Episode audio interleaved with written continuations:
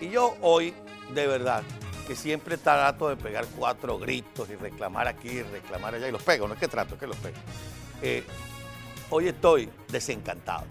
Yo estoy seguro que ustedes me van a acompañar en esto. Y no es que yo quiero transmitirles mi desencanto, sino que uno tiene que a veces poner los pies sobre la tierra. Quizá el oficio periodístico le da a uno algunas premisas que uno tiene que conocer, como el hecho de saber que los tiempos diplomáticos no son los tiempos de los pueblos. La diplomacia tiene una serie de pasos, de lentitud, que no tiene la misma urgencia que puede tener el hambre de los venezolanos o la misma desesperación que puede tener la diáspora de venezolanos que caminan desde Colombia, quién sabe hasta dónde, o la misma desesperación que puede tener aquellos que están en una cola para echar gasolina. Y voy a ir al meollo de la cosa para que ustedes sepan de qué estoy hablando.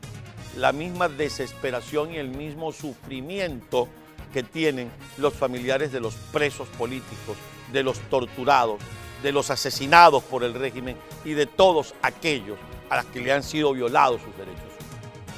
Y uno se pregunta, ¿para qué carajo sirven los organismos internacionales cuando en el Consejo de Derechos Humanos de la Organización de Naciones Unidas, esa misma Organización de Naciones Unidas que acaba de leer, aprobar, estudiar un informe sobre la violación de derechos humanos, vuelven a incluir a la dictadura cubana.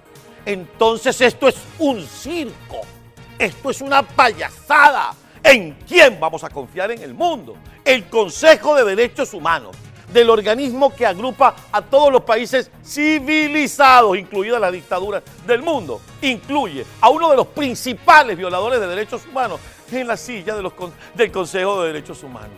Chicos, es que yo pensé que por lo menos se iba a tardar un ratico. Es que yo pensé que incluso por el hecho de que Venezuela ha sido reconocido internacionalmente como un régimen que viola sistemáticamente los derechos humanos y que comete crímenes de lesa humanidad en complicidad con Cuba. Chicos, por lo menos se iba a discutir la posibilidad de párate de ahí, chicos, y vete para tu régimen, para ese país que están destrozando, o vete o vete para la Corte Penal Internacional. No, va, no es así. Cuba está sentada en el Consejo de Derechos Humanos. Y yo sé que los diplomáticos van a decir, oye, pero Carlos Acosta sí es bruto, él no sabe. No, no, no es un problema de brutalidad, es un problema de sincerarnos, chicos. Vamos a quitarnos la careta que ya pasó el carnaval. Sí, que las dictaduras levantan la mano. Sí, entonces, ¿para qué sirve Naciones Unidas? Es un parapeto o solamente para que cada país ponga sus bardas en remojo porque ve las de su vecino arder. Y eso se lo pregunta uno. Entonces uno se, se desencanta porque si yo contaba con Naciones Unidas para que castigaran a Nicolás Maduro, pues ya no cuento con Naciones Unidas. Y me sabe a Casabe Naciones Unidas. Y le diría a Pizarro, con el perdón y el respeto que me merece el trabajo, chico, no vayas más para allá. Y le diría a Diego Arias, disculpe doctor, pero este Naciones Unidas no tiene nada que ver con el con el que usted estaba. Y lo mismo le diría a los dignos representantes que hemos tenido. Pero ¿qué hace Cuba sentada ahí? ¿Qué hace el, cadáver ambulante de Raúl Castro teniendo un representante en Naciones Unidas? ¿Qué es esto?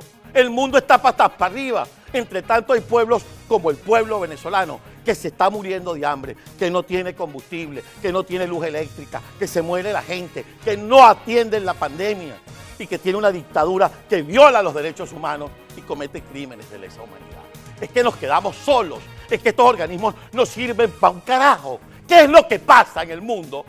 Entonces, ¿qué hacemos? Salimos nosotros de nuestras casas, los venezolanos que están allá soportando lo que está pasando y le ponen el pecho a los colectivos para que les disparen y el mundo, ay, qué mal le está yendo a los venezolanos, vamos a reunirnos. No, chicos, ya estamos cansados, lo quieren así o más claro.